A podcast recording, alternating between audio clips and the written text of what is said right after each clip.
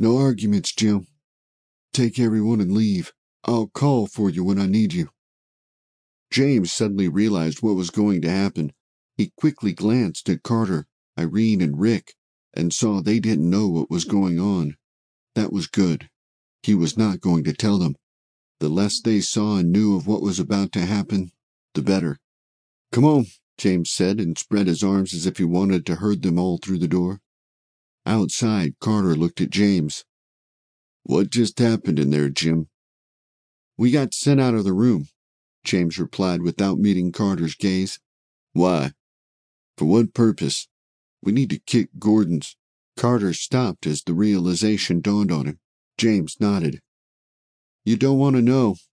Irene just shook her head and remained quiet and kept on walking. She also knew.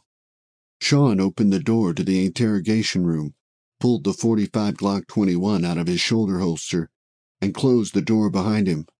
Now looky here, Gordon grinned smugly, relaxing arrogantly back in his chair. Who do we have here? Let me guess. Sean Walker, CEO of Executive Advantage. I take it you are going to play the role of bad cop. Sean didn't say a word. He walked up to Gordon and shot him in the left knee. Gordon tumbled to the ground, and two seconds later, when the pain had registered with his brain, a scream exploded from his throat.